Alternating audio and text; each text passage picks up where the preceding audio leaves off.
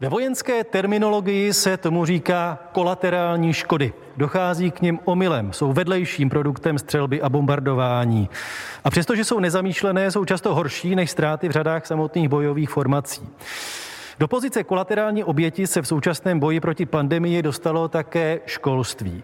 Jakkoliv mohou být školy a mnozí učitelé právem hrdí na to, jak zvládají výuku po internetu, pro mnoho žáků je tento způsob vzdělávání nevhodný anebo dokonce úplně nemožný.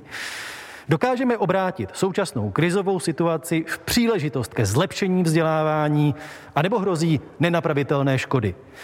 Školy po COVID-19, ztracená generace nebo příležitost ke změně. Tak jsme nazvali další veřejnou debatu Českého rozhlasu Plus. Vítá vás Jan Bumba.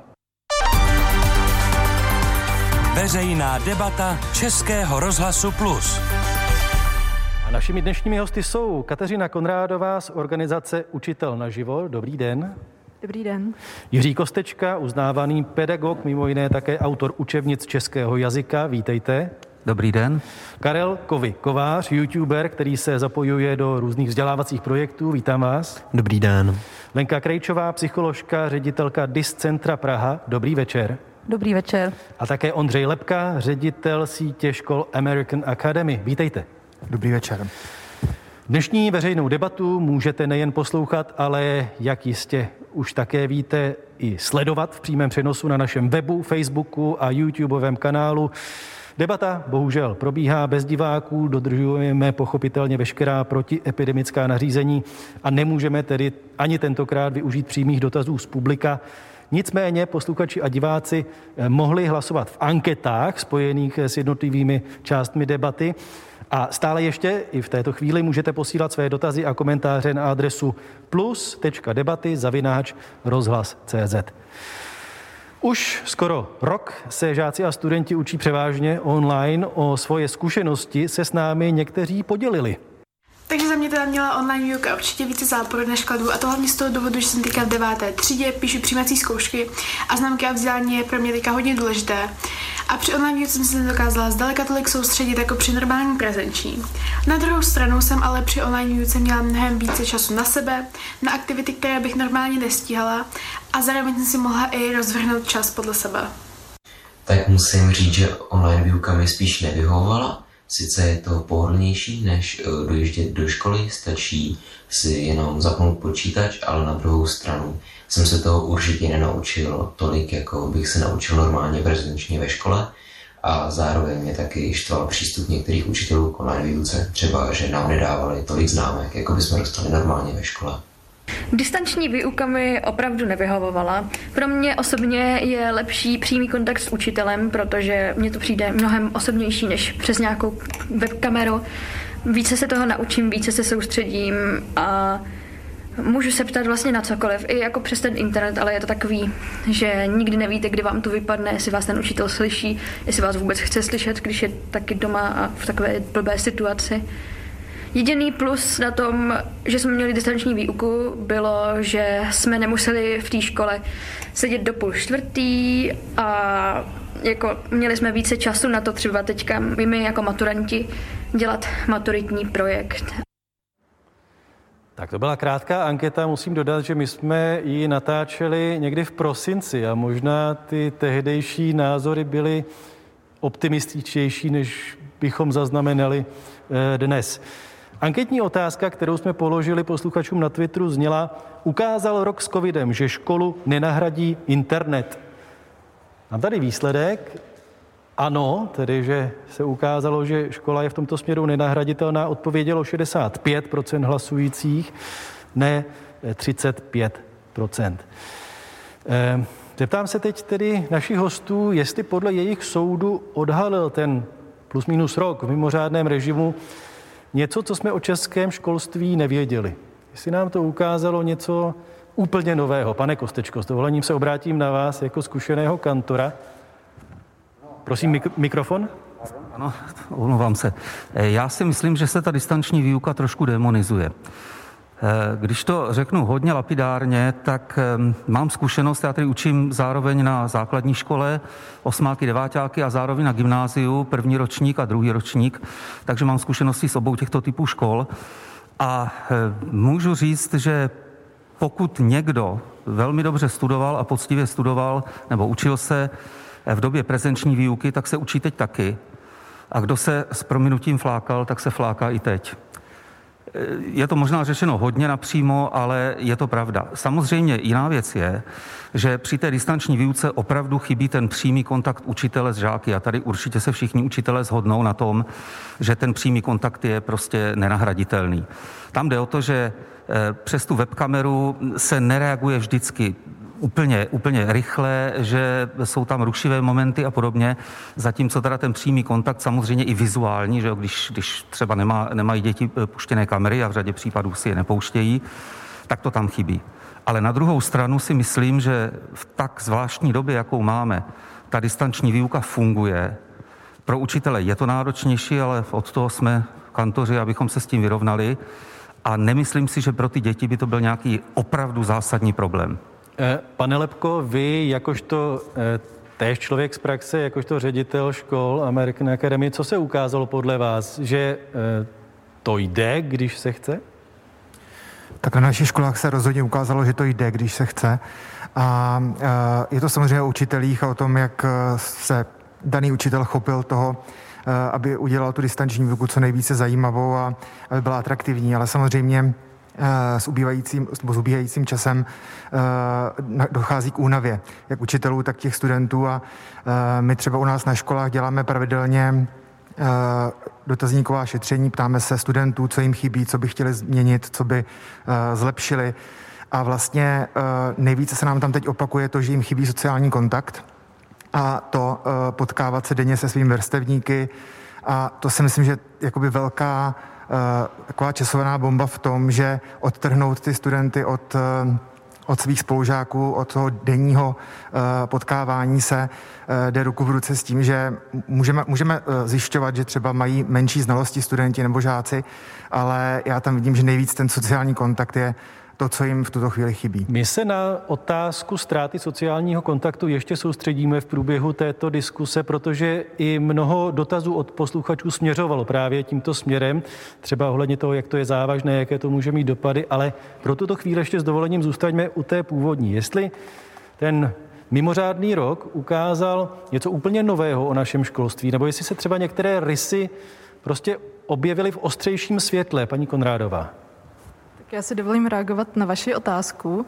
A mně asi nenapadá úplně nic nového, co by ten, eh, co by ten pandemický rok ukázal, ale naopak mi přijde, že zdůraznil témata, o kterých jsme viděli už předtím a mnohem více je otevřel. A to ať už pohledu rodičů, kteří nyní vidí, jak se jejich děti doma vzdělávají, jaký je obsah, objem učiva. Nebo nevzdělávají. Nebo, no, tak, eh, takže bych spíš řekla, že se naopak více ještě nasvítila ta témata, o kterých jsme viděli předtím, ať už je to teda téma obsahu objemu učiva nebo téma nerovností a nyní se více zdůraznila a mluví se o nich a ještě je to také možná třetí téma, doplním téma vlastně toho kurikula. Eh, tam eh, Vidíme zcela evidentně, že tato věc není černobílá a i zase z těch dotazů, které nám přišly, třeba pan Nehoda nám napsal, chápu, že žáci a studenti na základních nebo středních školách mohou mít s online formou problém. Avšak já, jakožto student vysoké školy, si plně chválím online formu výuku. Je srovnatelné, pokud se na to učitelé, teď budu citovat, nevykašlou. Postřeh eh, posluchače. Kovi, zeptám se vás, jako, vy jakožto člověk, který, pro kterého je internet vlastně pracovním místem, vidíte to třeba i jako příležitost k tomu nějakým způsobem digitalizovat vzdělávání nebo posunout výuku více právě do světa internetu? To vnímám možná, jestli o tom lze mluvit takhle jako jedno z velkých pozitiv toho všeho. České školství a obecně školství má tendenci se uh, pohybovat, co se nějakých inovací týče pomaleji. Tahle situace ho k tomu trošku násilně dotlačila, ale je minimálně skvělé, že si mohou jak učitelé, tak studenti vyzkoušet ty limity té distanční výuky, pochopit, že není úplně samospásná, že nenahradí plnohodnotně ve všech směrech tu výuku a ten kolektiv. Na druhou stranu je skvělé, že učitelé i žáci nabidou nějaké zkušenosti s tím, jak uh, distanční výuka probíhá a můžou je uplatnit potom v budoucnu. Nebude to třeba tak složité.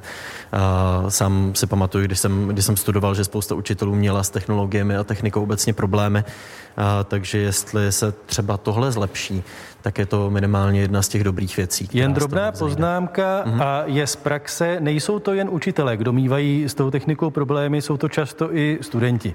Jen aby nevznikl mm-hmm. ten stereotyp, že je, ti starší učitelé mají problém a ta mladá generace no nemá. Já ani ne, nechci takhle stereotypizovat, ani to nebylo podle mě dané věkem z mé vlastní zkušenosti, ale logicky potom se dostáváme také eh, k tomu, že rodiny jsou na tom socioekonomicky různě, některé nemusí mít dostatečné technologie, dostatečný počet těch počítačů, takže i tam se potom mohly odhalit třeba nějaké nerovnosti mezi těmi studenty. Teď prosím k té otázce sociálních kontaktů, respektive tedy jejich ztráty. A i na toto téma, jak už jsem avizoval, přišla řada podnětů od posluchačů. Třeba eh, paní Tereza Hubičková napsala, eh, rozlišujeme různé typy generací, jako jsou generace X, generace Y, generace Z, snad už i dokonce generace Alfa. Téměř všech těchto generací se může dotýkat téma školy v covidu. Z tohoto pohledu by mě zajímalo, která z těchto generací je touto situací ohrožena nejvíce a proč? Paní Krejčová, měla byste na to nějakou odpověď, která generace nebo jaká třeba věková skupina může být nejvíce ohrožena? Eh, já asi nedokážu říct přímo jednu skupinu, spíš mám pocit, že možná každá věková skupina a e, různé generace jsou ohroženy trošku jiným způsobem. Že tam ti, ti starší, třeba když mluvíme o žácích středních škol nebo i vysokých škol, tak ti samozřejmě už jsou dostatečně samostatní a nemusí se trápit tím, že, že s nimi někdo musí sedět doma u počítače a že si ho sami nezapnou. Ale k jejich jako vývojovým potřebám jednoznačně patří kontakt kontakt s druhými lidmi a ty jsou teďka výrazně omezené. Takže v tomhle třeba jsou výrazně ohrožení oni. Pak zase ale máme mladší děti, které e, možná jsou i někdy rády, že jsou doma s rodiči a se sourozenci, ale na druhou stranu e, jsou hodně závislé na tom, že musí být jako s někým druhým, kdo jim pomůže, kdo jim zapne ten počítač, kdo jim umožní přístup k tomu počítači, když je víc sourozenců, tak to není vždycky úplně jednoduché a vlastně to nutí jako k velké samostatnosti a myslím si, že třeba v tom tomhle případě se jako výrazně rozevírají ty nůžky mezi tím, kde, eh, kde ty děti mají tu plnou podporu a možnosti a kde nemají. Určitě víc, než kdyby všichni třeba byli ve škole. Znamená to tedy, že ten letošní rok ty pomyslné nůžky, o kterých jste hovořila, ještě víc rozevřel? Já si myslím, že v mnoha ohledech ano, protože e, samozřejmě e, ten rok měl mnoho zvratů a e, byly momenty, kdy jsme si mysleli, že něco vypadá docela dobře a je to přínosem a po několika měsících jsme zjistili, že už to tak třeba není, protože všichni byli unavení, ale jednoznačně už, už na jaře se ukazovalo uh, po té relativně kratší době distančního vzdělávání, že jsou rodiny, jsou děti, které měly velmi minimální přístup k jakémukoliv učení. A samozřejmě se začaly hledat způsoby, jak toto vykompenzovat ale uh, úplně bych nespolehla na to, že to funguje na 100%. A velmi často to kompenzují vlastně jako uh, neziskové organizace nebo různé iniciativy. Uh, není to řešeno úplně 100% plošně. Pane Lepko, vy už jste taky hovořil o tom, že studentům chybí sociální kontakt. Myslíte, že to může vyústit v nějaké problémy? Že se prostě nenaučí v tom důležitém věku něco, co by se naučit měli právě na základě kontaktu s vrstevníky? Právě tím kontaktem s vrstevníky se naučí eh, fungovat v kolektivu dalších lidí a naučí se eh, vlastně eh, vycházet s ostatními. A proto si prostě myslím, že to, je, že to jde ruku v ruce s tím, s tím obsahem, to, co se naučili, nenaučili. Takže je to určitě podstatná součást toho, té, té docházky do školy, to co, to, co vlastně chybí v této době, kdy je distanční výuka. Jak důležité je v tomto kontextu a po té, co tedy e, zazněla tato slova, aby se žáci a studenti co nejdřív vrátili do škol? Jak zásadní to je věc, abychom teď prostě jako společnost napřeli síly k tomu, aby se co nejdřív děti vrátili, paní Konrádová? Tak tato otázka je pro všechny taková velmi ožehová. Nicméně, hmm. tak jak se na to díváme my v naší organizaci Učitel naživo, tak eh, myslíme, že je potřeba, aby se děti do škol vrátily opravdu co nejdříve, protože ty problémy, které se tady ukazují a to rozebírání těch pomyslných nůžek je opravdu velké. A abych zmínila některá konkrétní data, tak sice nemáme uh, příliš eh, dobrá data tady tuzemská, ale třeba studie zahraniční, které ukazují to, že 12 týdenní zavření školy může znamenat v důsledku pro danou zemi, je to tedy uh, studie z Velké Británie, může znamenat pro danou zemi propad v HDP v rozsahu až 1%, tak to jsou opravdu jakoby velké ztráty, které se dají například tímto způsobem nějakou takovou studii vyčíslit. Čem, promiňte, eh, jak by to šlo vysvětlit, ta tak, tak tam jde o to, že HDP? Eh, klesají eh, vzdělávací výsledky žáků, hmm. což se pak následně promítá i do jejich budoucího života, do jejich pracovního uplatnění, do, do té mzdy, kterou si vydělají a až potažmo v tom důsledku do toho HDP. Tak to mě jenom napadá jako i nějaká konkrétní studie, která se třeba objevila, eh, ukazuje nějaká konkrétní data, jak vyčíslit to uzavření škol, jaký to může mít dopad i v důsledku na to HDP. Pane Kostečko, jaký je váš názor na to, zda je ten fyzický návrat eh, žáků do škol skutečnou prioritou? Eh, no tak takhle, prioritou samozřejmě je, ale já jsem sem přišel vlastně za učitele. A musím konstatovat, že až do minulého týdne, kde se to trošku začalo lepšit ze strany eh, dvou ministrů zdravotnictví a školství, tak pořád bylo jenom děti, děti, děti, rodiče, socializování a podobně. Já jsem neslyšel, že by někdo řekl, a co učitelé. Eh, na jednom velmi navštěvovaném školském webu byl článek eh, Vraťte děti do škol, vykřičník, vraťte děti do škol, vykřičník, vraťte děti do škol, vykřičník. Takhle zněl ten titulek. Takový trojtitulek. A já si nemůžu pomoct. Ano, samozřejmě, má to logiku, ale nezapomeňte, že učitelský sbor je zhruba z jedné poloviny nebo těsně pod polovinu 50 plus. To znamená, jsou to padesátníci, šedesátníci, dokonce učí i sedmdesátníci.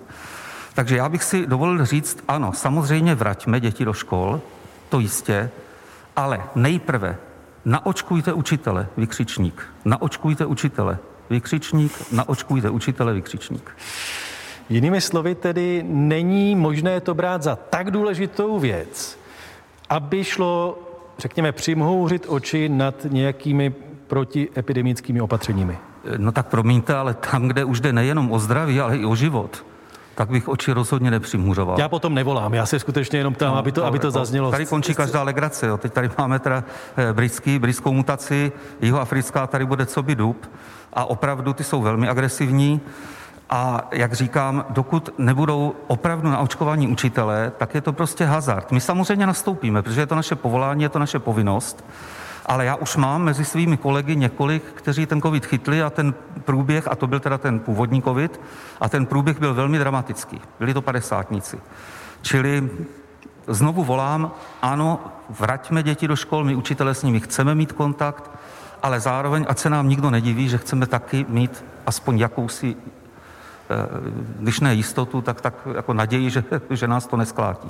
Eh, Kovy, jak vy se díváte na onu socializační eh, úlohu školy, pokud zase mladá generace žije do velké míry na internetu, je to její přirozené prostředí, ale je to i pro tuto generaci tedy důležité setkávat se fyzicky s vrstevníky. Samozřejmě a tahle, tahle situace toho věřme dobrým důkazem, že si to můžou vlastně na vlastní kůži vyzkoušet, kdy najednou uh, možná zjišťujeme, že, že ten čas na sociálních sítích, kterého najednou máme mnoho, uh, nedokážeme ani pořádně využít, nebo už se nám protiví a, a nejradši bychom se zase potkali s našimi kamarády. A uh, já sám to zažívám a dlouho, dlouho to zkoumám tím, že natáčím přes 8 let a vztah s řadou fanoušků mám takzvaný takzvaně parasociální, to znamená uh, takhle na dálku, uh, tak uh, sám na vlastní kůži zjišťuji, jaké, jaké jsou tam limity a velmi rád proto na pozvání jezdím třeba po různých debatách a snažím se s těma mladýma lidma za normálních okolností potkávat co nejvíce, protože ten osobní kontakt je sebelepší sociální sítí, sebelepší službou, sebelepším zoomem nebo mítem prostě nenahraditelný. Myslí si Lenka Krejčová, že ta absence kolektivu eh, může mít vliv i na sníženou motivaci dětí. Eh, učit se, že prostě nemají to přirozené soutěžní prostředí. Určitě eh, bych ani neřekla, že to musí být soutěžní hmm. prostředí, ale prostě nějaké prostředí, kde jsou zvyklí pracovat. Eh, já jsem to řešila moc krát třeba i se svými klienty, kdy jsme nastavovali podmínky, jak se budou doma učit, protože eh, prostě doma jsou zvyklí na něco jiného, na jiné fungování a vlastně občas jim pomáhalo už jenom to, že jsme se dohodli, že rodiče si sednou k vedlejšímu stolu a taky budou pracovat, aby oni viděli, že se tam taky něco tvoří a pracuje se protože jinak pro ně bylo strašně náročné eh, zasednout a skutečně něco začít dělat. A eh, je to prostě do školy se chodí, abychom se tam něco učili, je tam nějaký režim, nějaká, nějaký systém práce a e, i to pomáhá k tomu, abychom jako fungovali. Mám to i na základě osobního pozorování a osobního zjišťování, že řada studentů i těch velmi dobrých, kteří hmm. neměli žádné problémy s prospěchem, jakoby začala dělat jen to naprosté minimum. Jakoby začali dělat jenom to, co tak jak si úplně postačuje na to, aby prošli. Rozhodně si neberou žádnou práci navíc, nějaké dobrovolné semináře nebo práce a tak dále. Jak je to možné vysvětlit? Paní Ona už je to hrozně dlouhá rutina taky. Hmm. Jo, e, každý den sednout k tomu počítači, dívat se jenom do toho monitoru. Mě minulý týden jeden můj 18-letý klient, člověk by si myslel, že, to je, člo, eh, že je to uh, dospívající, který žije na uh, sítích, že je spokojený s moderními technologiemi, umí je využívat a říkal, já už ten počítač nemůžu ani vidět. Já na něm sedím od rána do večera, ještě měl zrovna karanténu, takže nemohl fakt ani jít ven a říkal, já se těším, že půjdu ven na procházku, což by člověk možná ani nečekal od kluka v tomhle věku. A e, e, zároveň vlastně mám zkušenost s našimi žáky ze čtvrté třídy, kteří začali vyloženě ztrácet chuť se učit. Bylo to na nich vidět, že ten elán je postupně po tom novém roce opouštěl vlastně strašně pomohlo, že jsme úplně jako změnili systém a najednou jsme e, na týden, dva jako začali se věnovat úplně něčemu jinému. Vykašlali jsme se na češtinu a matematiku ve škole a začali jsme s nimi řešit víc nějaký projekt. Že, kde mohli že změna dělat. zaběhlé rutiny může pomoci. Určitě, jako, určitě to pomohlo. Hmm pomohlo v tenhle moment. Eh, paní Konrádová, myslíte, že se to, o čem teď byla řeč, ta třeba ztráta motivace u některých studentů může pak eh, projevit nějakým významným způsobem ve výsledcích? Já bych možná nejdřív doplnila nějaká konkrétní čísla, která se týkají hmm. té motivace, protože my jsme v Učiteli naživo vydali v lednu společně s ministerstvem školství a SPAC Research mini studii, která se věnuje právě motivaci dětí v době eh, pandemie.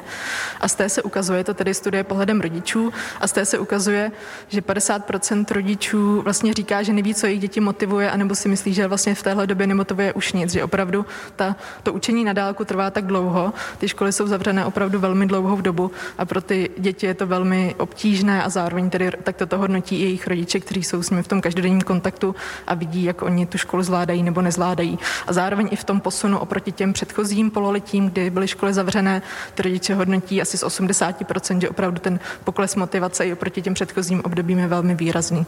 Pane Kostečko, máte třeba nějaký svůj recept, jak ty děti, eh, nebo možná už to nejsou děti, mladé lidi udržet v tempu udržet eh, motivované tak, aby se učili?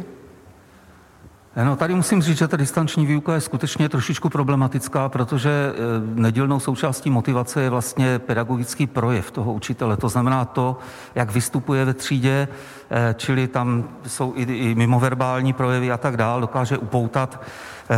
Ale já, já jsem se zabýval motivací tady i teoreticky hodně dlouho a nevidím v tomhle tomto velký rozdíl mezi distanční a prezenční výukou. Prostě ta motivace, buď, buď ten učitel umí motivovat, umí vysvětlit, proč určité učivo probírá. Možná je to těžší. A nebo ne. V této době, nebo není? Prosím, ne, jestli to není těžší v této době pro kantory. No já myslím, ne? že v tomhle tom ne. Jako já, já jsem češtinář, angličtinář, čili když tady zopakuju věčnou otázku, k čemu jsou jazykové rozbory, tak na tohle jsem eh, musel odpovídat i při prezenční výuce a musím i při distanční.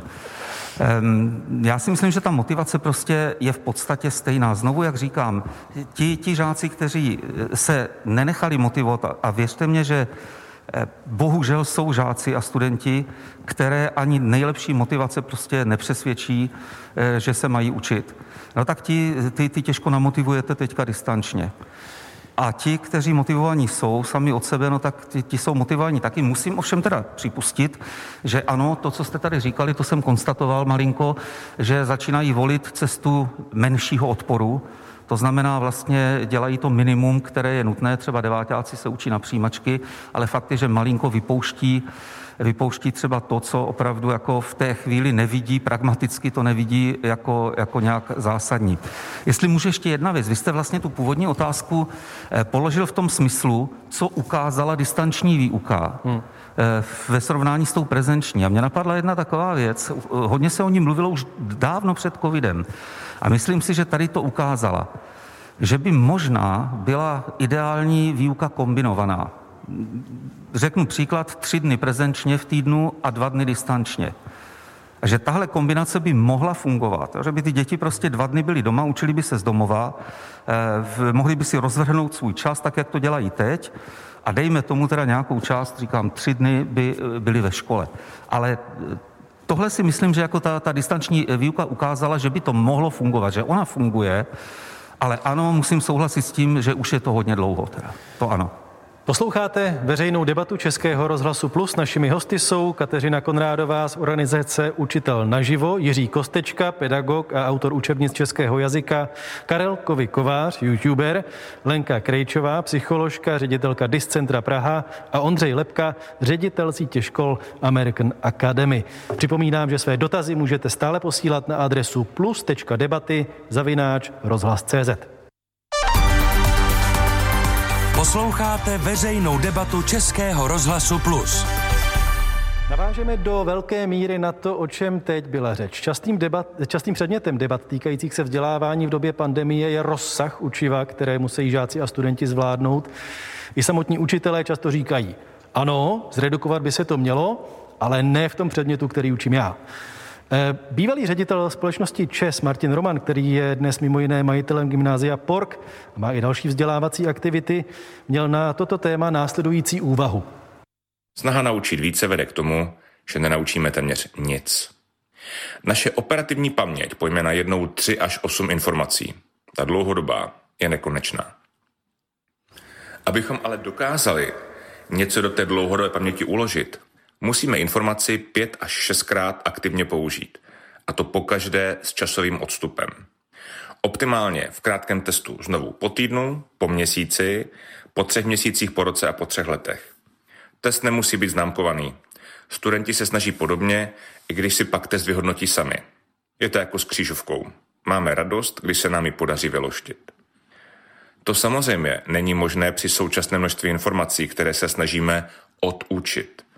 S výsledkem, že jediné, co si děti pamatují z dějepisu, je vydání Zlaté buly sicilské v roce 1212.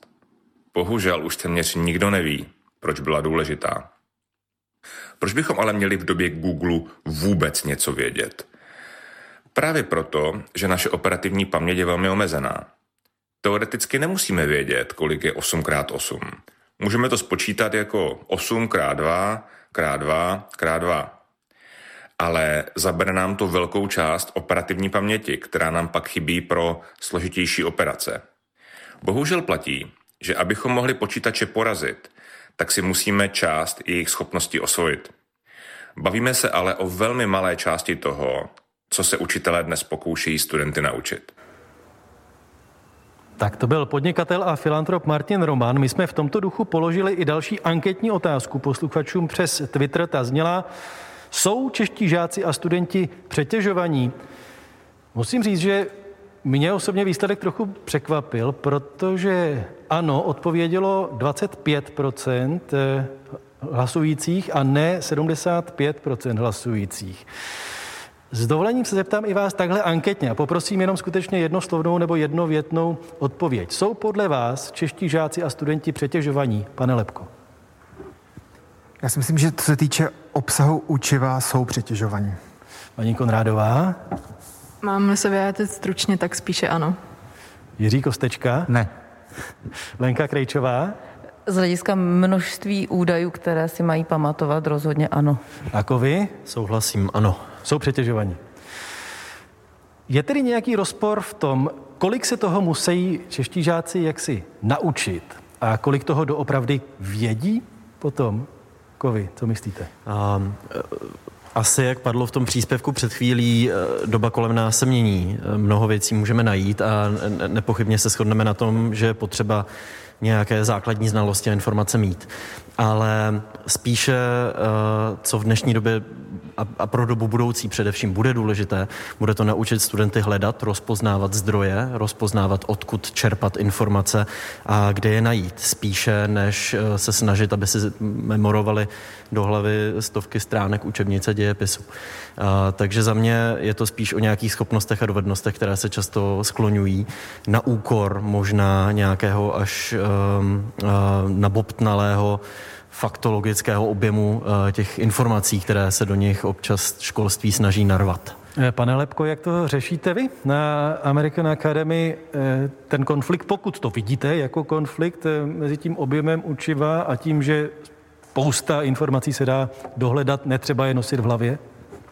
Já jsem na tu vaši otázku zareagoval spíš eh, s tím, že se asi 17 let pohybuji ve školství, že jsem prošel jak státními, tak soukromými školami a to přetěžování eh, vidím spíš v tom českém školství. Eh, my učíme trošku jinak a snažíme se, abychom studenty nepřetěžovali, aby se učili, jak se říká, pro život, aby uh, tu práci, kterou dělají, věděli, proč ji dělají, aby se učili spolupracovat, aby uh, dokázali odprezentovat své výsledky, tak jak říkal uh, Kovy, aby uměli pracovat s informacemi, třídit je, vyhodnocovat, co je relevantní, nerelevantní.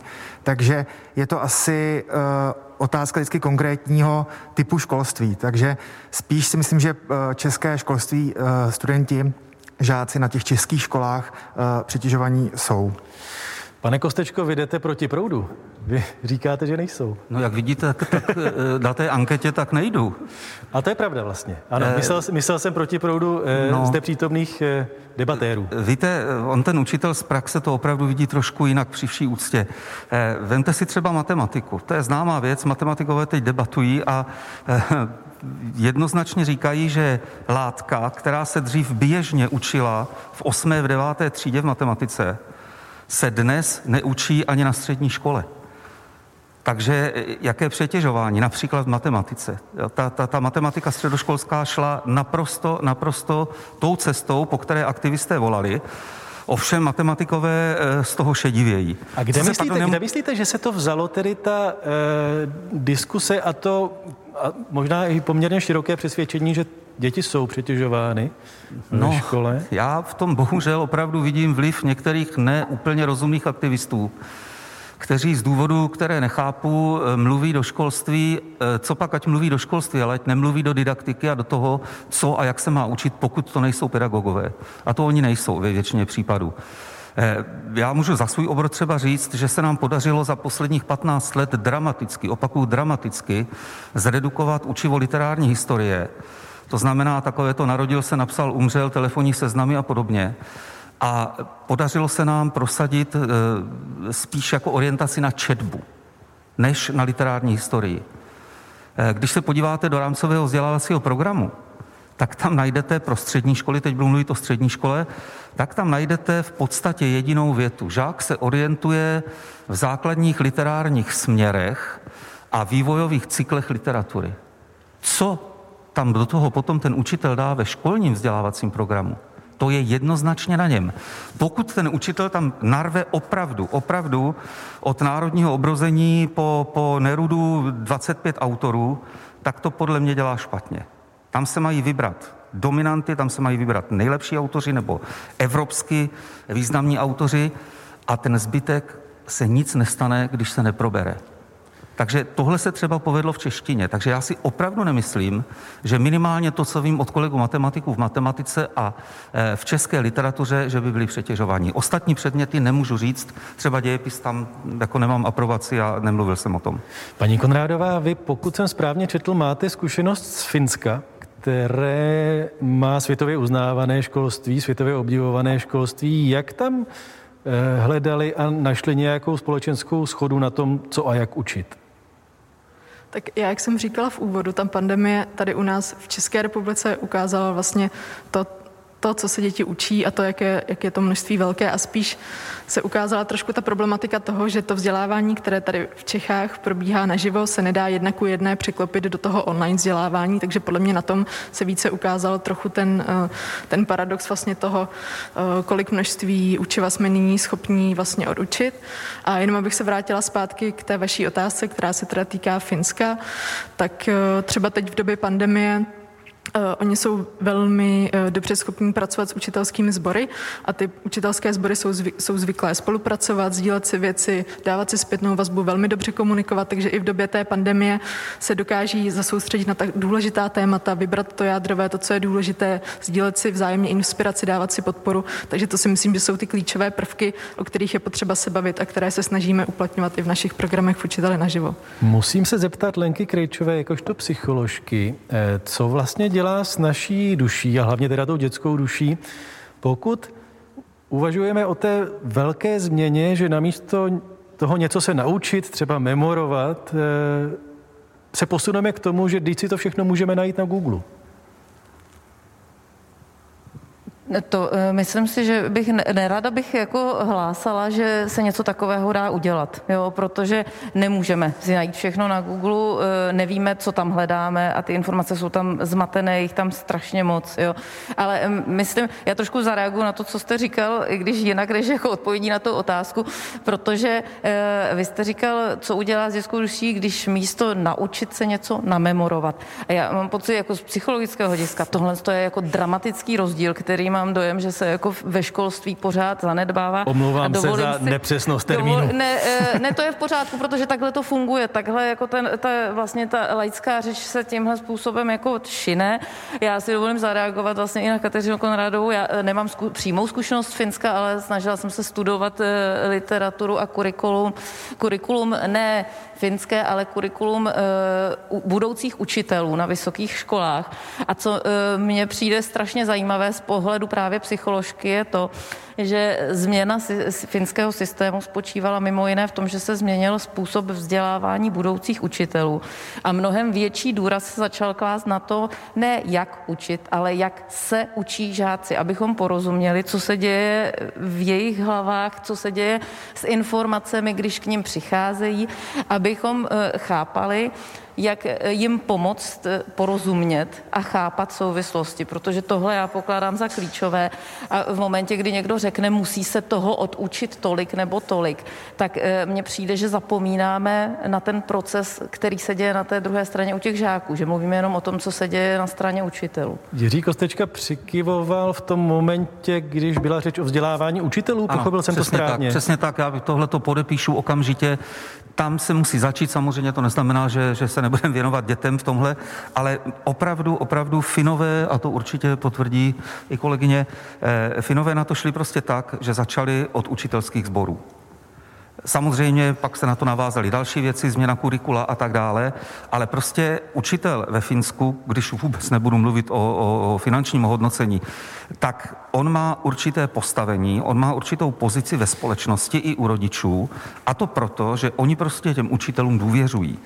A důvěřují těm učitelům proto, že ti učitelé byli pro to svoje povolání perfektně připraveni. Oni se prostě deset let, Finové, opravdu deset let se věnovali tomu, aby vytvořili kvalitní pedagogický sbor v celé zemi. A tady ještě jedna věc, která je známá o Finsku, tam je úplně jedno, na které škole to dítě e, buď studuje, nebo, se, nebo, nebo kam chodí, nebo kde se učí. Ať je to za polárním kruhem, nebo ať je to v Helsinkách, nebo na nějakém malém městě, ta kvalita, ta minimální, ale ona je na naše poměry velmi vysoko samozřejmě, ale ta minimální finská kvalita je zaručena v každé škole. To u nás bohužel není.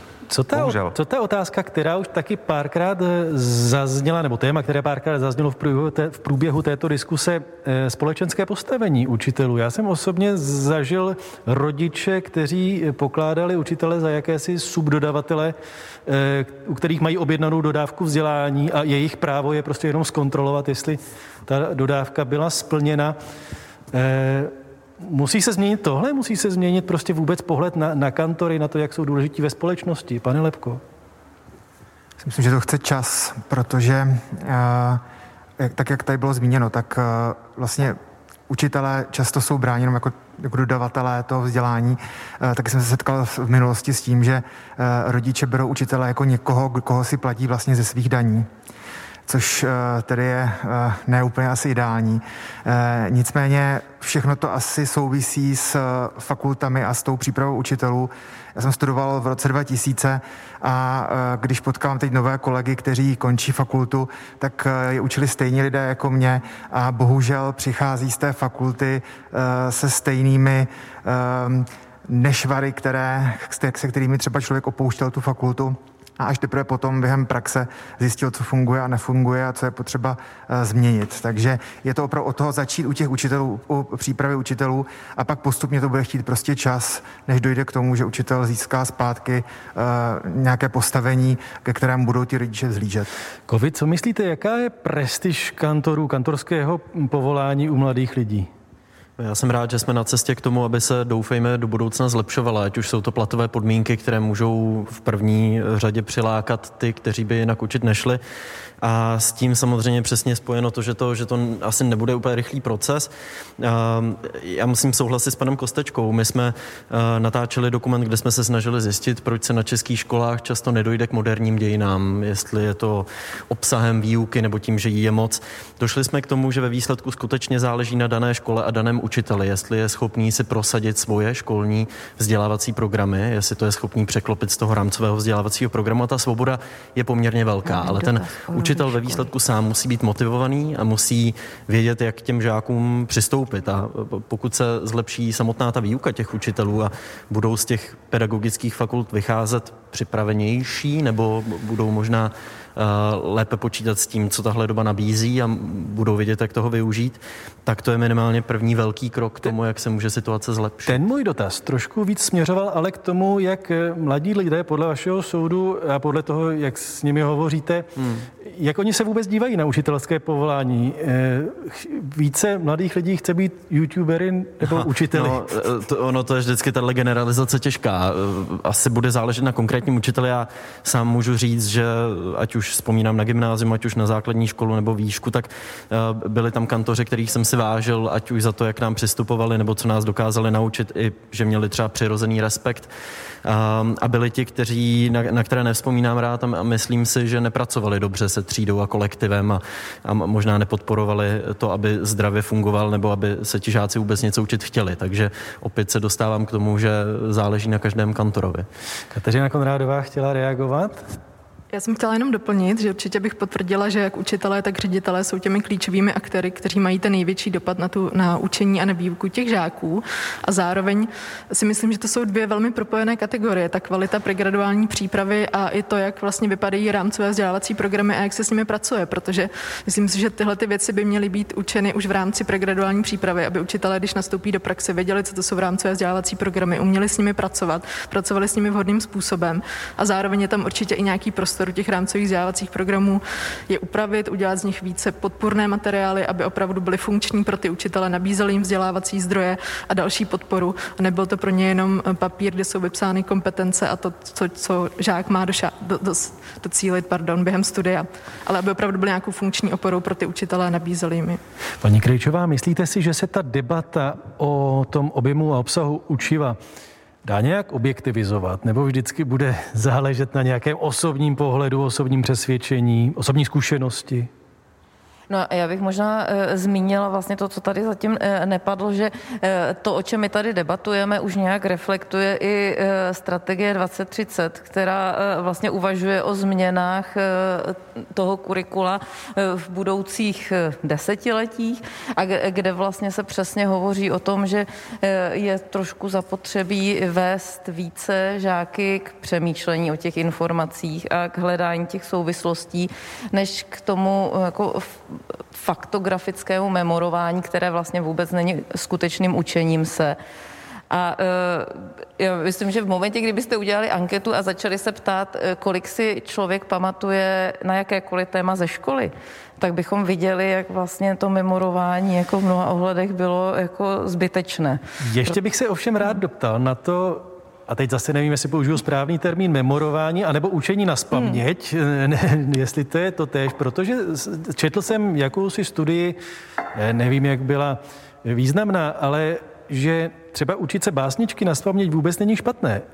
Pro rozvoj paměti, ale i osobnosti. Ono totiž memorování vlastně je opravdu jako zapamatování si a to není učení. Jako učení se vlastně není učení se na spaměť až na takové výjimky, jako je třeba básnička nebo písnička, nebo herci se říkají, že se učí text, když se učí text, který budou doslova e, reprodukovat, ale... No a je to, je to chce... dobré pro děti, teda když se učí básničky na spaměť? Eh, jasně, když se učí básničku, tak to má trošku nějaký jiný systém, jiný řád, je to ně, něco, co je nějakou součástí vlastně toho, že se i trénuje paměť, ale že se rozvíjí slovní zásoba, že to pracuje s fantazí, protože je to básnička, je to nějaký jako e, pro vlastně literární žánr, je to nějaký produkt literární. Učí se mluvit a vyslovovat ale, také. Tak, ale, eh, ale eh, v momentě, kdy se eh, má učit na spaměť letopočty nebo seznam nebo definice, které se učí na spaměť, to se neučí právě. To, jako, to je takové, že my říkáme laicky učí se, ale ve skutečnosti si jenom pamatuje.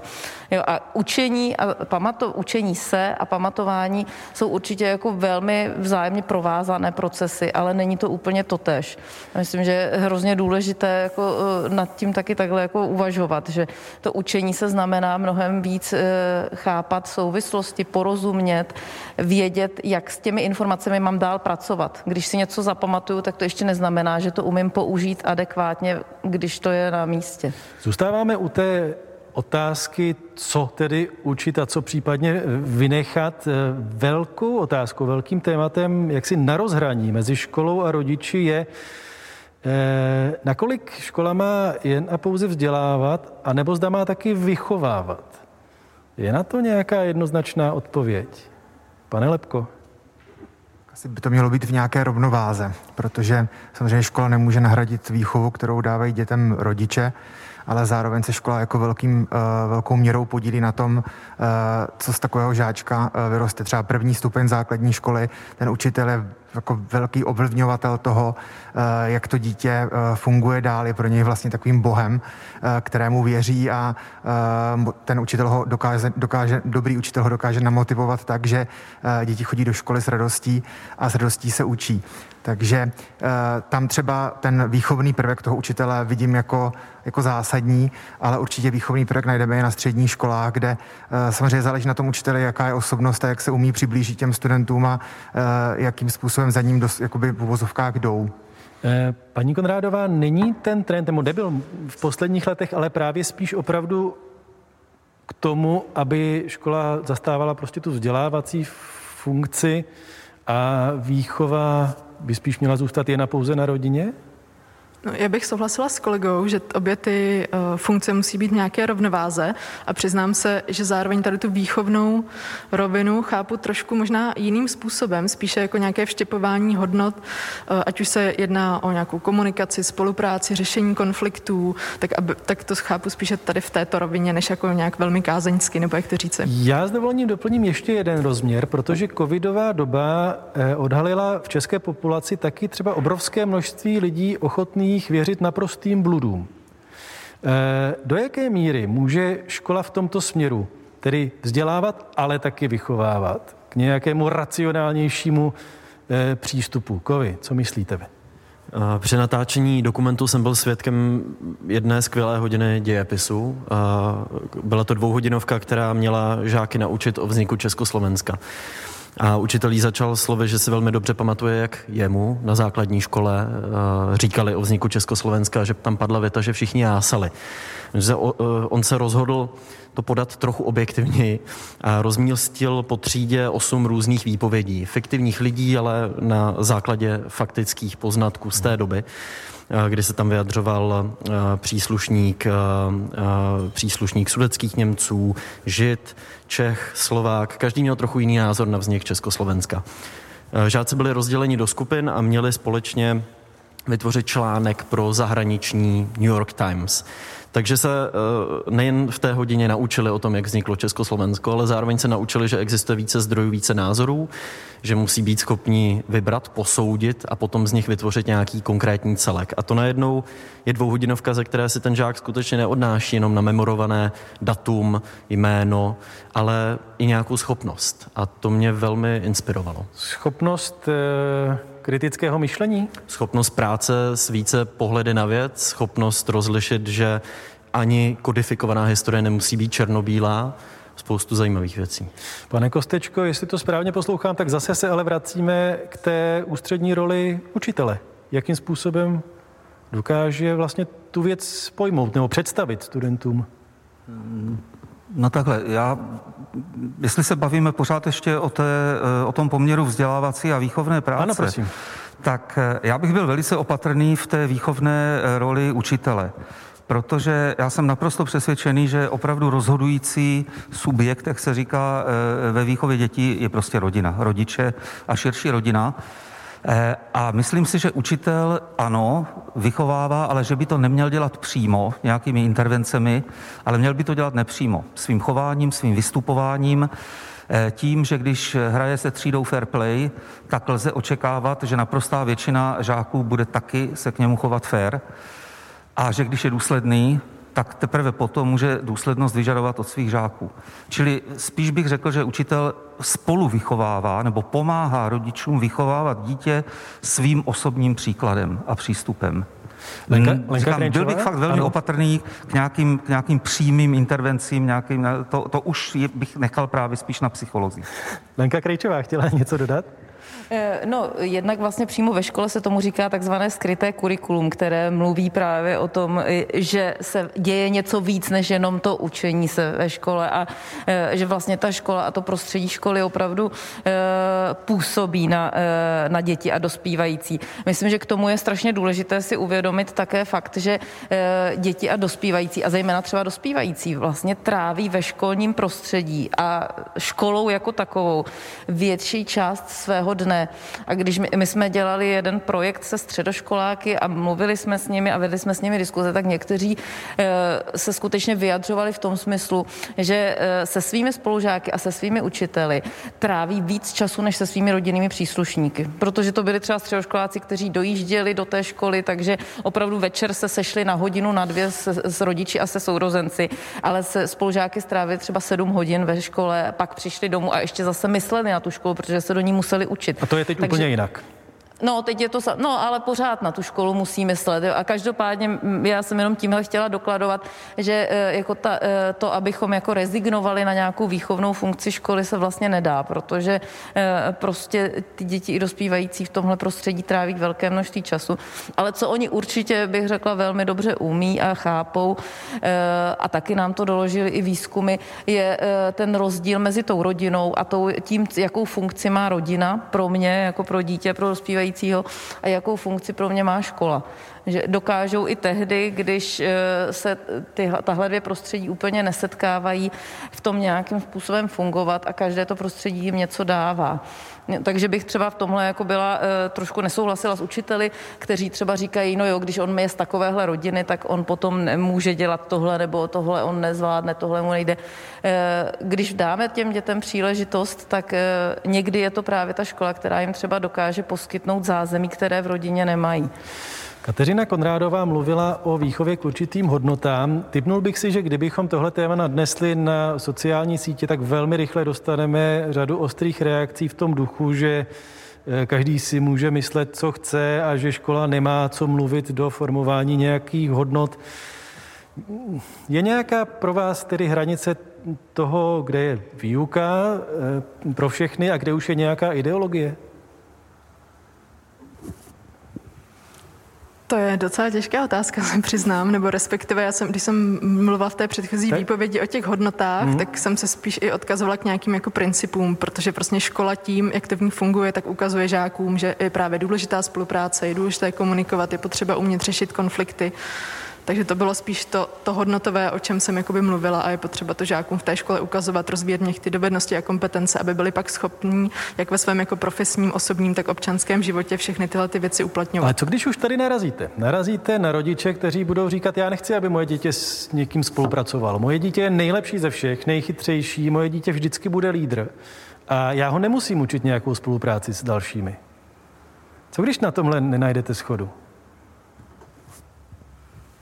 No, přiznám se, že úplně eh, nemám až tolik zkušeností eh, přímo, přímo z učení nebo ze spolupráce jakoby s rodiči, jak se v takových situacích eh, zachovat, takže možná poprosím klidně kolegy nebo kolegyně o doplnění. Já, ta, ta otázka směřuje k tomu, jestli tedy nacházíme opravdu nějakou společenskou schodu na tom, co v tomto ohledu děti učit a jak je vychovávat, pane Lepko? Já myslím, že je důležité pracovat nejenom s těmi dětmi, ale i s rodiči. A e, vždycky často používám takový e, výraz e, kruh, kdy vlastně spokojený rodič, respektive spokojené dítě, spokojený rodič, spokojený učitel, spokojený ředitel nebo zřizovatel školy. A je to opravdu o práci s rodiči ale vždycky se najde určité procento rodičů, který, který můžete vysvětlovat prakticky, věnovat jim spoustu času a stejně se nesetkáte s úspěchem a tam potom, pokud je to v řádu jednotek, tak prostě to, s tím se nedá opravdu nic dělat a nepřesvědčíte ty lidi. Ale pokud dobře s rodiči pracujete, mají ve vás důvěru, tak eh, jste schopen opravdu jim vysvětlit spoustu věcí a, a vlastně namotivovat i ty rodiče k tomu, aby byli uh, spolupracující co nejvíce. A tím pak se vám celá ta práce daří dobře. A pane Lepko, jaký je váš pohled na tu otázku, která už taky e, tady zazněla? Do jaké míry škola může vychovávat a vzdělávat k tomu, aby třeba se nešířily bludy o očkování, dejme tomu? No my jsme třeba zrovna u nás na škole měli takový projekt, eh, který jsme udělali se studenty, kdy eh, právě studenti vyhledávali informace o covidu, bylo to teda na jaře, kdy byly školy poprvé zavřeny, eh, a, nebo respektive po návratu studentů, žáků do škol. A ten projekt byl takový, že opravdu vyhledávali informace, vyhledávali dezinformace, třídili a snažili se vlastně rozklíčovat proč se to děje a na tom praktickém učení se, kdy pracovali s těmi daty, tak si ukázali, že vlastně spoustu informací, které, které jsou v oběhu ohledně covidu, jsou, eh, jsou nesprávné nebo jsou lživé s účelem zmanipulovat eh, lidi a, a vlastně učili se na tom, že vždycky je skupina lidí, která tomuto uvěří, podlehne a, a pak je schopna tyto prostě informace šířit dál. Takže přes praktickou stránku jsme se snažili s nimi pracovat. Kovy, váš pohled, fake news, dezinformace nebo prosté lži a nesmysly, může proti ním a má proti ním bojovat dobrá škola? No, přímo škola těžko říct, ale, ale v těch hodinách je samozřejmě možné se zaměřit na ty konkrétní příklady přesně jak tady padlo, jak taková informace vzniká, odkud se bere, jaký je rozdíl mezi médii, která mají jasně transparentně uvedeno, kdo ten článek napsal, z jakých zdrojů čerpal, jestli to tvrdí vědci, nebo se to objevilo někde záhadně. Takže e, to, tohle samozřejmě e, může, může být zajímavé projít nějaké teoretické příklady. Napadá mě třeba zrušení písmenka Ř a, a tyhle ty velmi známé dezinformace, které kolovaly v mediálním prostoru. Na nich se dá poměrně dobře ukázat, ukázat, jak ten princip eh, funguje. Hosty dnešní veřejné debaty zůstávají Kateřina Konrádová z organizace Učitel naživo, Jiří Kostečka, pedagog, autor učebnic českého jazyka, Karel Kovy Kovář, youtuber, který se zapojuje často i do různých vzdělávacích projektů, Lenka Krejčová, psycholožka, ředitelka DIS Centra Praha a Ondřej Lepka, ředitel sítě škol American Academy. Připomínám, že své dotazy stále ještě můžete posílat na adresu plus.debaty zavináč rozhlas.cz.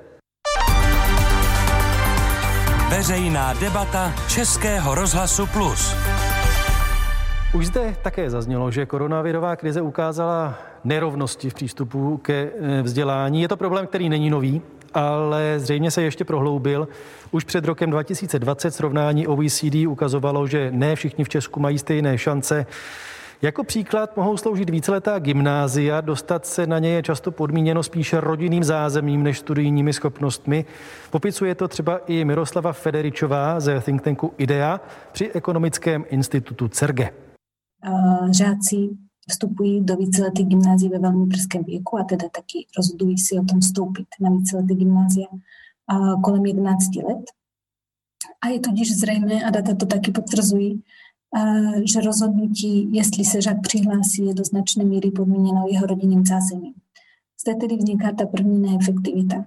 A ztrácíme talentované děti ze slabších rodin, kterým se nedostane od rodičů potřebná motivace a potřebné sebevědomí se na víceletý gymnázium přihlásit. A druhým problémem může být taky samotná příprava na přijímačky, která se kvůli nastavení systému a taky vysokému převisu poptávky spoléhá na přípravu v rodině. A totiž máme rodiny, které nejsou schopni poskytnout pomoc žákům při přípravě nebo nejsou taky schopni zaplatit různé kurzy. Žáci z těchto rodin jsou tudíž pak při přípravě na přijímačky značně znevýhodněni. Samotný proces selekce do víceletých gymnázií tedy vytváří neefektivní rozdělení žáků ve velmi brzkém věku, což dále významně zvyšuje nerovnosti v českém školství. Ale není to jenom ten samotný proces selekce, ale také nedostatečně kvalitní alternativy. Zde mám na mysli druhé stupně základních škol, které svým způsobem rodiče tlačí k tomu vzít mm, ty vzdělávací dráhy svých dětí do vlastních rukou. A zde možná, že ještě víc alarmující je tím pádem vznikající selekce ne na víceleté gymnázia, ale již v předškolním a primárním vzdělávání. A způsobená je zejména velikými nerovnostmi mezi školami, a to či už napříč regiony nebo uvnitř regionu. Tak to byla Miroslava Federičová ze think tanku IDEA. Eh, třetí anketní otázku jsme položili záměrně v trochu hm, provokativním duchu. Měla by se podle vás zrušit víceletá gymnázia? A výsledek této ankety na Twitteru je takovýto. Ano, ano, zrušit. Eh, odpovědělo 25% respondentů, ne 75% respondentů. Eh, pane Kostečko, jak vy se díváte na existenci víceletých gymnázií? jsou spíše přínosem nebo opak? Eh, mikrofon, prosím. O, opět mikrofon? Pardon, ještě jednou. Já jsem na řadě takových gymnázií učil, takže snad můžu trošičku srovnávat. Eh, já takhle, dvě věci. Ta první je, že já v naší hodně rovnostářské společnosti pořád nevidím, až na výjimky, v čem, že se rozevírají ty nůžky.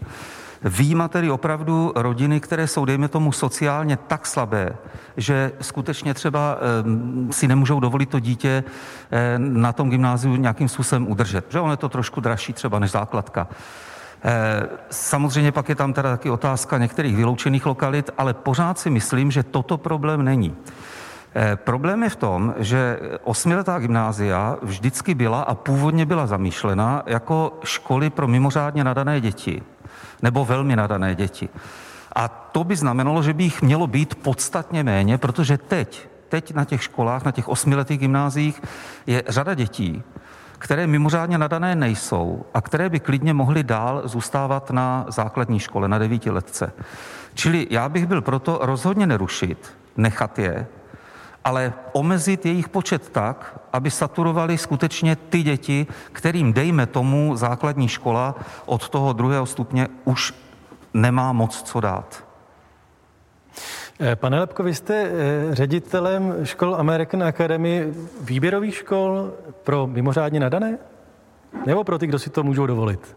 My tedy v naší, síti, v naší síti máme i, uh, i osmileté gymnázium, i čtyřleté gymnázium, ale co týče American Academy, tak to je škola, která není výběrová. Je to škola, která dává šanci protože tak, jak říká uh, moje kolegyně, jedna ředitelka z našich škol, uh, hodit do vody a nechat plavat, buď se utopí, nebo bude plavat, tak uh, to opravdu funguje. Ono je hrozně těžké, totiž, co se týče třeba těch osmiletých gymnází, poznat, jestli to dítě je skutečně nadané, nebo jenom jestli se rádo učí. Ty děti se hrozně vyvíjí a dělají pokroky. A ještě zpět k American Academy přijímáme děti, které prostě nemluví vůbec anglicky. A teď budeme mít i základní školu. A moje zkušenost z praxe z předchozí školy je, že i když to dítě nemluví vůbec anglicky, tak tím, že začne být v prostředí, kde jsou rodilí mluvčí, kde jsou uh, další uh, děti jiných národností, používají jiné jazyky, tak to opravdu jde tak strašně rychle po té nějaké fázi, kdy to dítě má takové tiché období, je to tak strašně rychle, že opravdu se naučí. Takže já jsem za to jako dávat šanci všem, kteří uh, o to stojí. A pak ať a, prostě a kteří ukáže. si to můžou dovolit. A kteří si to v některých případech mohou dovolit, ano, samozřejmě. No a nepřispívá tedy i existence školy, jako je ta vaše, k nerovnosti v přístupu ke vzdělání? To je těžká otázka, protože eh, vždycky to bude tak, že budou lidé, kteří si mohou zaplatit za eh, školu, za kvalitní vzdělání. Eh, já bych se rád pouštěl do toho, jestli tímhletím přispíváme, protože my v tom moři těch škol jsme jakoby zrnkem písku, takže můžeme se na to dívat tak, že přispíváme tím, že nejsme dostupní úplně každému. Na druhou stranu je to, je to opravdu těžké na tohle reagovat. No. Eh, paní Konrádová, jak významným prvkem podle vás víceletá gymnázia jsou? Já můžu zmínit třeba známého edukačního reformátora Ondřeje Štefla, který pomáhal založit jedno z prvních. Dnes říká, že to byl obrovský omyl. Já bych chtěla právě doplnit tady kolegu Kostečku v tom, že ten původní účel osmiletých gymnází byl opravdu, že to budou školy pro mimořádně nadané žáky, což by znamenalo, že do nich putují opravdu malá procenta podílu z toho populačního ročníku. Nicméně v té dnešní situaci, když se na to podíváme, tak v některých krajích na osmiletá gymnázia chodí třeba až 20% toho populačního ročníku, což je pětina, to je opravdu jako velký, velký podíl. Tak mají hodně nadaných. No právě, že ta data, která máme, tak ukazují, že eh, nechodí na gymnázia děti na základě svého nadání, ale právě na základě toho, jak jsou jejich rodiče motivovaní, jak je v těch volbách podporují. Eh, jedna věc je teorie a možná diskuse o tom, kdo a za jakých podmínek na víceletá gymnázia, a pak je tu praxe, kdy skoro každý rodič, který může, udělá úplně všechno pro to, aby se jeho dítě na ten víceletý gimpl dostalo. Paní Krejčová, je to prostě daná situace, je to naše přirozenost, takhle to je a bude, nebo mělo by se s tímhle třeba něco dělat? Myslím, že určitě jako je, je danost a je to vlastně nezbytnost, aby rodiče měli zájem udělat pro svoje dítě to nejlepší, což nemusí být osmileté gymnázium. Jo. Ale, ale v té obecné to představě to tak možná věci. je. V té obecné představě to tak možná je, že to nejlepší je víceleté mm. gymnázium. No to možná trošku souvisí ještě s tím, o čem mluvil Ondřej Lepka před, eh, před vlastně předtím, před, eh, před touhle otázkou, že je hrozně důležité do toho školství vlastně vtáhnout i ty rodiče, aby ty školy a rodiny měly nějaké jako styčné plochy a o některých věcech víc společně hovořili, protože eh, potom možná rodiče nebudou podléhat dojmu, že to nejlepší, co pro své dítě můžou udělat, je eh, zapsat ho na, a dostat ho na osmileté gymnázium. Jo, což vlastně i v psychologii existuje takový jeden koncept, který se jmenuje ef, eh, jako obrácený efekt velké ryby v malém rybníce. A e, e, zkoumal se tady tenhle problém napříč různými světadíly a vlastně se ukázalo, že v tom školství e, jako velmi homogenní skupiny nejsou užitečné, že vlastně tím tratí i ty děti nadané, i ty děti, které třeba nejsou tolik nadané, že ta heterogenita, čili když jako není moc velkých ryb jednom malém rybníce, ale je tam velká, malá, střední ryba a tak se to tam všechno jako mísí, tak vlastně e, podporuje to učení vzájemné úplně nejlépe. Kovy, když přijedete třeba s nějakým svým vzdělávacím programem na víceleté gymnázium a do nějaké jiné školy, je to velký rozdíl? Nemůžu říct, nemůžu říct. Naopak uh, já, já mám velmi rád knihu Daniela Prokopa Slepé skvrny, kde o tom vzdělání a určité té stratifikaci, nerovnosti, případně uh, tom sociálním kapitálu, který vychází z toho, že se člověk dostane na víceleté gymnázium, potom pokračuje dál v podstatě. Uh, když jde dítě na víceleté gymnázium, potom pokračuje na střední vysokou školu, tak možná poslední moment, kdy se dělo v lavici třeba s někým, kdo potom bude dělat tesaře, uh, to je, to je najednou velmi dlouhá doba. A právě ti, kteří zůstávají na těch základních školách a potom potom se třeba nedostávají eh, na tak dobré střední školy, tak najednou ztrácí i ten sociální kontakt, najednou mezi přáteli třeba nemají někoho, eh, kdo je právník, kdo je doktor, kdo jim může potom poradit s nějakou smlouvou. A to je další aspekt, který je často podle mě přehlížený, ale když jsem četl tu knihu, tak jsem si uvědomoval, jak je také důležitý, že vlastně pokud my rozdělíme přesně tyhle ty heterogenní skupiny, uděláme z nich homogenní, ty lepší, ty horší, eh, tak to možná není takhle brzo úplně správně. A dokážu se stotožnit s tím názorem, jakožto člověk, který nešel na víceleté gymnázium a je za to velmi rád, ehm, tak eh, že to množství dětí, které na víceletá gymnázia chodí, je až přehnaně vysoké a může to mít negativní důsledky. Eh, Kateřina Konrádová? Já jsem chtěla jenom doplnit, že my vlastně i máme data, která ukazují to, že ta přidaná hodnota gymnázií ve srovnání se základními školami vlastně je relativně porovnatelná, což jsou data ze šetření Close.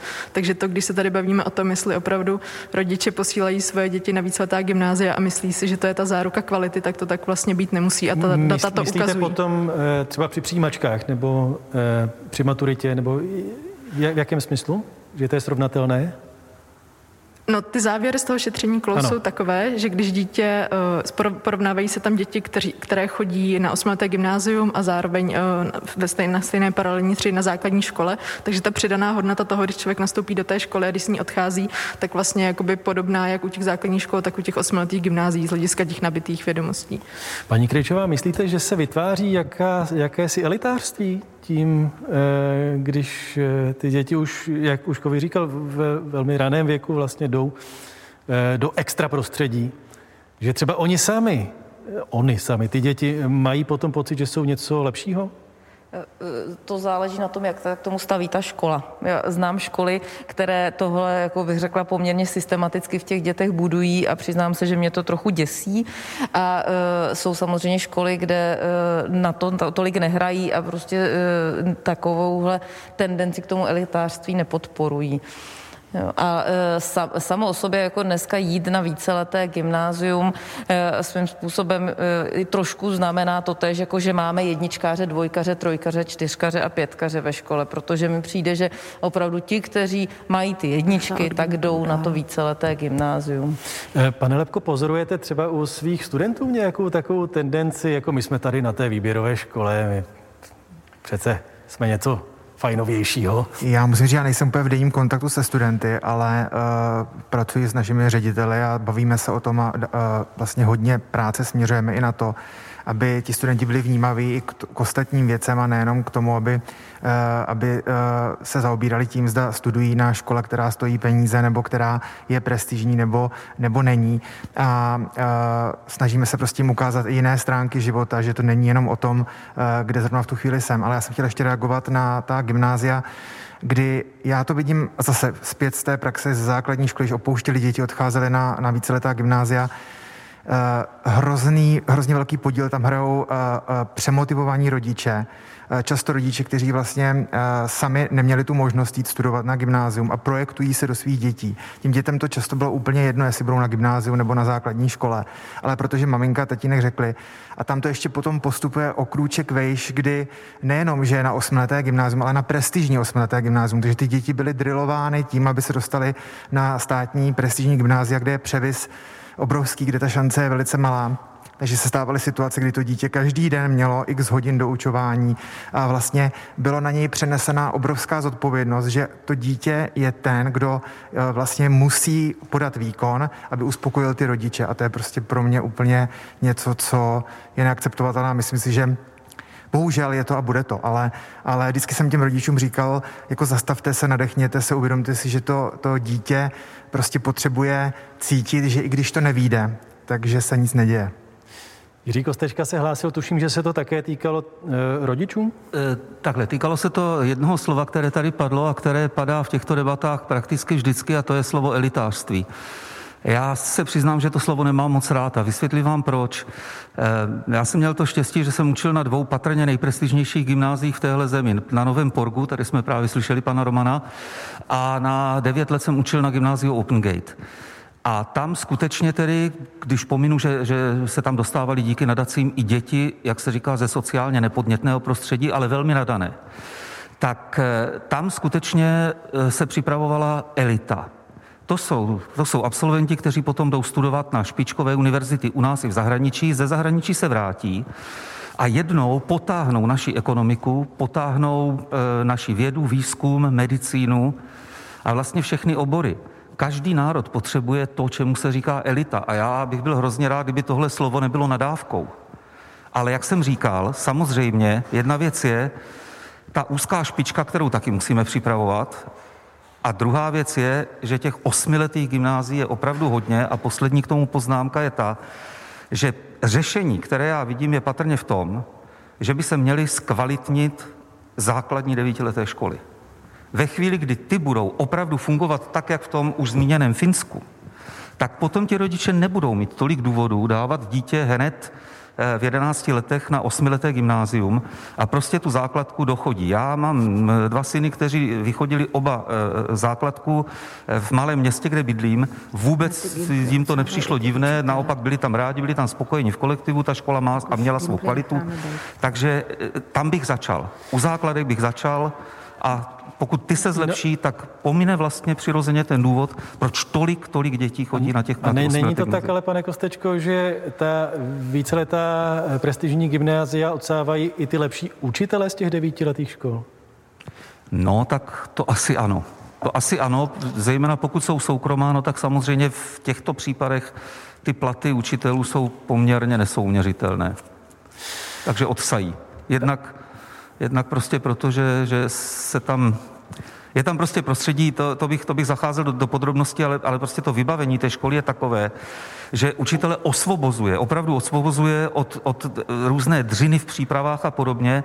Eh, prostě přijdu, eh, počít, na počítači si připravím prezentaci, dám to tam přímo do dokiny, jak se říká, okamžitě to jde na tabuli, prostě to, to, to se nedá jako eh, srovnávat s běžnou výbavou. Ale fajn, to jsou, to jsou tedy ty opravdu elitní ústavy, já říkám, jsou zapotřebí, ale musíme v prvé řadě zlepšit kvalitu základek.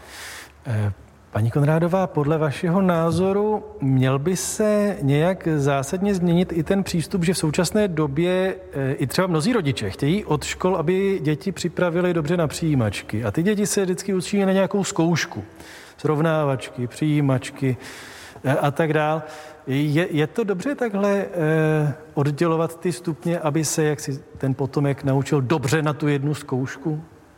Tak já myslím, že tohle téma zase navazuje na tu naši předchozí debatu, kdy jsme se bavili o kurikulu nebo o takzvaných rámcových vzdělávacích programech, protože to jsou, to jsou ty materiály, které udávají, co se má ve školách učit. A samozřejmě testy, které zmiňujete, ať už to jsou jednotné přijímací zkoušky nebo maturity, jsou velmi jako důležité v tom systému, ale zároveň by měly právě vycházet z těch rámcových vzdělávacích programů, takže takže by to všechno mělo být souladu, pokud, eh, pokud učitelé připravují vlastně žáky podle rámcových vzdělávacích programů, tak eh, by je měli připravovat i, i ty na ty závěrečné testy.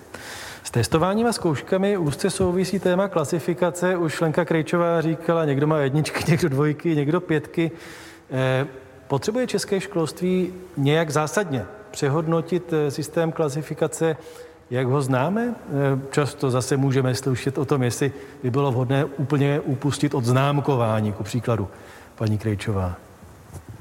No já nevím, jestli se ptáte úplně té správné osoby, protože já jednoznačně jsem proti známkám, už jsem to řekla mnohokrát při různých příležitostech, takže e, možná v tomhle trochu hodím jako, e, do, do, toho, jako do, do toho pomyslného ringu nějaké takové, nebo spíš toho červen, ten červený hadr vytáhnu pro to, na toho býka.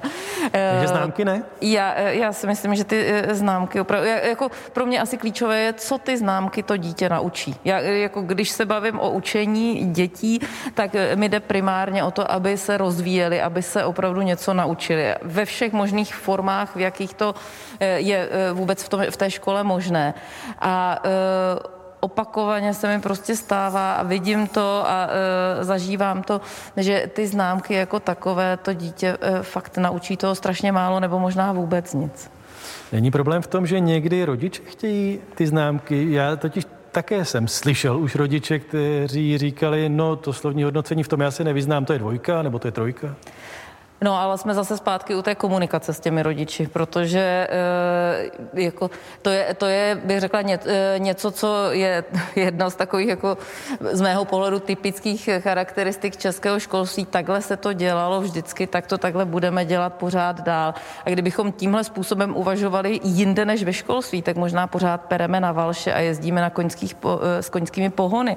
Prostě e, jako ten, nějakým způsobem ten vývoj probíhá a možná jenom nutné to nastavit tak, aby to pro všechny bylo srozumitelné a přijatelné, aby chápali i rodiče, eh, co to znamená, když mají ty, ti žáci nějakou jinou zpětnou vazbu nebo se učí nějakým jiným způsobem, než za využití těch známek, protože oni ty známky chtějí, protože jsou na ně zvyklí, ale vlastně jim samotným to taky neřekne, co se mají s tím dítětem třeba doma učit, nebo jak mu mají pomoct, jak ho mají podpořit.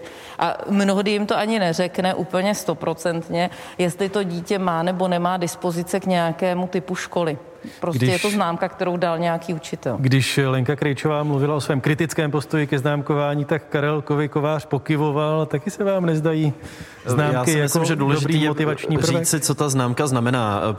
Pokud je to něco, co může toho žáka motivovat, tak je to v pořádku. Pokud je to něco, co ho nutně jako demotivuje, nebo ti učitelé se vyžívají v tom, že dávají ty špatné známky a dávají to tomu žákovi sežrat, pak je to asi špatně, ale já jsem až, až asi na výjimky toho, že se třeba známkovalo ve výtvarné výchově, jak, jak někdo stvárnil svoji myšlenku ideální krajiny, nebo v hudební výchově, kde se známkovalo, jak někdo zpívá před tabulí, tak jsem sám jako, jakožto žák se známkami nikdy úplně problém neměl. E, mluvíte s člověkem, který měl jako jediný ze třídy dvojku z výtvarné výchovy. E, pane Lepko, jak to máte s klasifikací a se známkami u vás na školách? Eh, na našich školách eh, je vlastně hodnocení, které má dvě části. Část je eh, to, co ten student se naučil, co, jaké má znalosti a druhá je vlastně přístup, motivace a další eh, prvky, které vlastně činí celkově potom to hodnocení. Tím, že jsme mezinárodní škola, tak je to trošku jinak. Ale já bych možná osobní postoj k, ke známkám. Eh, já i sám na sobě vidím ten vývoj. Když jsem začínal kdysi učit, tak eh, prostě byly hlavně známky a slovní hodnocení se dávalo dětem, které měly nějaké problémy, aby si jim nemuseli dávat ošklivé známky. A vlastně ani já jsem z té fakulty nebyl připravený na to, jak hodnotit ty děti, že existuje formativní hodnocení, že existuje organizovat třídní schůzky v tripartitě, kde sedí rodič, učitel a dítě, kde si všichni společně povídají. A rodič často kouká, co má vlastně doma za potomka, protože tak se doma vůbec neprojevuje. A vlastně odkrývá to ty další stránky té osobnosti toho dítěte a dokáže to i nasměrovat v tom, jak s ním dál pracovat. To samé sebehodnocení, to se děti učí, eh, nebo měly by se učit od, od začátku školní docházky, ale ještě nádstavba tomu je umět ohodnotit někoho vedle mě, nějakého kamaráda. A to jsou prostě věci, které všechny přispívají k tomu, co jsme tady zmiňovali, že vlastně škola by měla eh, nejenom učit, znalosti, ale měla by i vychovávat tu výchovnou složku, ty postoje, hodnoty a to celé prostě dohromady je. Takže za mě známky jsou nevypovídající. Známka jednička může být jednička, že umím úplně všechno nebo trošku toho neumím, co to vlastně je. Takže uh, za mě určitě už dneska vůbec známky ne a spíš hledat jiné formy hodnocení, protože ty jsou daleko víc vypovídající. Pane Kostečko, předpokládám, že jste za svoji kariéru absolvoval řadu debat i s rodiči o klasifikaci jejich eh, potomků. Jaký je váš pohled? Ne, nespočet. A absolvoval jsem taky eh, obojí druh hodnocení, jak slovní, tak, tak známkové a Upřímně, já jsem, já jsem pro známky nebo, nebo pro kombinované hodnocení. Pro známky ne z toho důvodu, že se to tak dělalo, ale prostě proto, že se mě v řadě případů ta známka osvědčuje jako určitá, určit, určit, prostě určitý stupeň, kterého ten žák dosáhl. On tomu rozumí, já tomu rozumím. Je pravda, že je jednička a jednička, to je fakt. Ale to snad tolik nevadí. To slovní hodnocení si myslím, že by se osvědčilo na prvním stupni, minimálně řekněme do třetí třídy, ale možná i do té, i do té páté třídy, ale víte, ono má řadu úskalí, o kterých se moc eh, nemluví. Já třeba jsem češtinář, takže eh, pevně věřím, že nemám problémy s formulací, ale opravdu se mně stalo, že když jsem psal 85. hodnocení, tak jsem se prostě začal eh, opakovat. A najednou jsem zjistil, že to slovní hodnocení moje je zhruba stejně nevypovídající jako ta známka. A já daleko, daleko spíš bych slovně hodnotil tím způsobem, že kdybych měl co říct, no tak si to, eh, toho žáka, to, to dítě prostě pozvu do zborovny a tam mu ústně řeknu v podstatě slovní hodnocení. A když by byl tedy e, opravdu nějaký závažný případ, tak si, tak si pozvu prostě do školy rodiče a tam to slovní hodnocení udělám tváří v tvář, oni můžou reagovat, zatímco na to moje slovní hodnocení na vysvědčení reagovat nemůžou. Aby, aby to nebylo ruční hodnocení potom. Prosím? Aby to nebylo ruční hodnocení potom na místo toho slovního, to by bylo no, přesně tak. problematické. Ano, takže je to, je to, říkám, oboje má svoje, oboje má svoje nedostatky, ty tady padly jednoznačně, takže znovu myslím si, že tak do třetí třídy asi to slovní hodnocení smysl má a nebo kombinované a slovní, ale od těch vyšších ročníků a na střední škole už bych, už bych buď známkoval, anebo bych šel na procenta. Tak a pojďme prosím ke kratičkému výhledu do budoucna a poučení z toho, co nám ten rok teď ukázal. Paní Konrádová, ta základní otázka, je to, co teď prožíváme, příležitost k pozitivní změně, nebo se dostáváme do nějaké velké krize ve vzdělávání? Tak já bych ráda byla na závěr pozitivní, takže co se dá například vyzvihnout z té pandemické situace je to, že třeba učitelé se velmi zlepšili ve svých digitálních kompetencích a to se týká samozřejmě i žáků, nejenom učitelů, ale tak to si myslím, že je velmi pozitivní a můžeme to vnímat jako příležitost. Zároveň Nebyla bych tolik pozitivní v té otázce socioekonomických nerovností, kde vidíme, že opravdu ty, ty dopady uzavření škol a toho, té situace, která tu je, jsou opravdu velké. Takže tam, tam si myslím, že budeme opravdu ještě dlouho se vyrovnávat tu situaci, která tady nastala. A ještě jsem chtěla doplnit vlastně úplně v úvodu, jak, jak jsem tady zmiňovala tu zahraniční studii o tom, jaké dopady uzavření škol mají, tak jenom jsem chtěla říct si to, že v zahraničních zemích se většinou snaží o to, aby upřednostnili všechna jiná opatření a až úplně nakonec zavřeli školy. Zatímco u nás mi přijde, že tento přístup bohužel není. Paní Krejčová, jak to vidíte vy s tím, jestli tedy uvidíme tu sklenici napůl plnou nebo napůl prázdnou? Já, já bych ji ráda viděla napůl plnou. A e, byla bych ráda, ale určitě to zase je otázka i nějakých jako systémových řešení, kdyby e, tahle situace připravila možnost Eh, když to řeknu úplně banálně, oddělit zrno od plev. Eh, že bychom si uvědomili, eh, co jsou ty klíčové momenty, na kterých jako stojí za to stavět to školství a co vlastně se ukázalo díky tomu roku, který probíhal úplně jinak, že vlastně nepotřebujeme v tom školství, abychom se začali držet toho, co opravdu dává smysl a co je užitečné. Kdo by měl tuhle debatu vést a moderovat, ale tedy o tom, No tak eh, v zásadě bych řekla, že asi kdo jiný než ministerstvo školství. Pane Kostečko, jenom krátkou jednu, dvě věty. Je ministerstvo školství podle vašich dosavadních zkušeností eh, schopno takovéto debaty oddělit jak řekla hmm. paní Krejčová, zrno no, od plev? Já teď opravdu nevím, jestli mám na závěr říct něco, eh, za co patrně něco schytám, ale um, současný minister školství je nejhorší. Nejhorší minister školství, jakého jsme měli od roku 1988. Eh, a zatím si stojím. Já to vidím v praxi. A eh, jestli jste se ptal na ten COVID, tak eh, skončím taky pozitivně. I přes neschopnost naší vlády a ministerstva školství se ukázalo, že se české školství nezhroutilo a že fungují jak učitelé, tak žáci a fungují čím dál líp. A to je si myslím hodně, hodně pozitivní věc. Učitel a autor učebnic českého jazyka Jiří Kostečka, děkuji vám, že jste byl naším hostem. Naschledanou. Děkuji. Kateřina Konrádová z organizace Učitel naživo, děkuji, že jste přišla. Děkuji. Karel Kovy Kovář, youtuber, který se účastní i různých vzdělávacích projektů. Děkujeme, že jste byl naším hostem. Děkuji za pozvání. Lenka Krejčová, psycholožka, ředitelka DIS Centra Praha. Děkuji za rozhovor a za účast v debatě. Já děkuji za pozvání. A naším hostem byl také Ondřej Lepka, ředitel sítě škol American Academy. Eh, děkuji, že jste tu byl s námi. Děkuji za pozvání. No a taková byla tedy další veřejná debata Českého rozhlasu plus. Už teď připravujeme další, nevíme, jestli už třeba tou dobou bude mo- moci přivítat živé publikum, doufáme, že ano. Pro tuto chvíli se od mikrofonu loučí Jan Bumba.